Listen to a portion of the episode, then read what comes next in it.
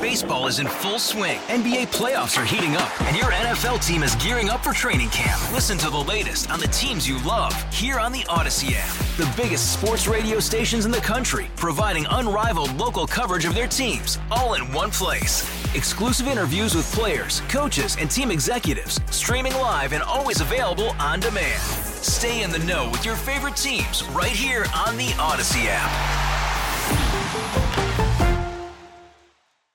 Store traffic was up this Black Friday with more people shopping in person than last year. They also spent more money, but not a lot more. We turn now to Greg David with the city.nyc. So, uh, what can you tell us about this first holiday shopping weekend? Well, it was pretty good overall. Store traffic up about 7% on Black Friday. According to MasterCard, sales up about 12%. Um, but you do have to remember that doesn't uh, factor in inflation. So the actual number is a little uh, lower than that. But all in all, that's pretty good. And um, as you said, Cyber Monday is supposed to set a record. Maybe we'll see how strong it is, but definitely good signs so far.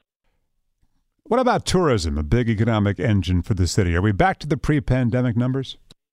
Well, we're not quite back to the pre pandemic numbers, but it sure looks like a good uh, weekend to me.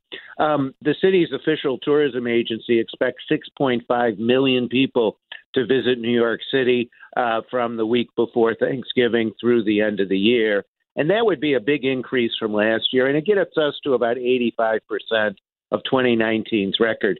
Now, I was out Friday and Saturday night at Lincoln Center, and to me, it looked like 2019 all over again.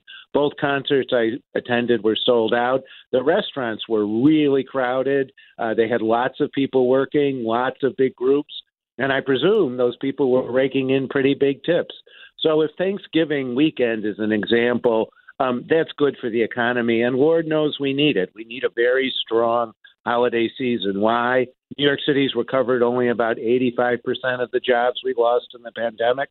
The country as a whole has not only recovered all the jobs lost, last two months it's set employment records. So we're well behind the rest of the country. A big boost this holiday season would certainly help a lot.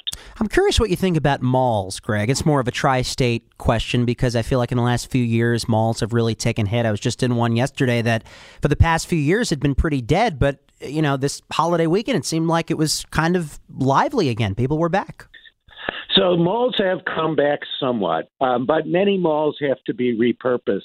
Uh, in White Plains, for example, there's the uh, relatively out of date Galleria Mall. They're rethinking the entire way to do it.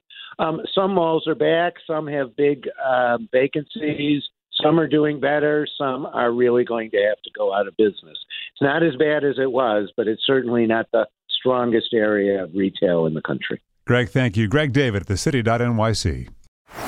Baseball is in full swing. NBA playoffs are heating up, and your NFL team is gearing up for training camp. Listen to the latest on the teams you love here on the Odyssey app. The biggest sports radio stations in the country, providing unrivaled local coverage of their teams, all in one place. Exclusive interviews with players, coaches, and team executives, streaming live and always available on demand. Stay in the know with your favorite teams right here on the Odyssey app.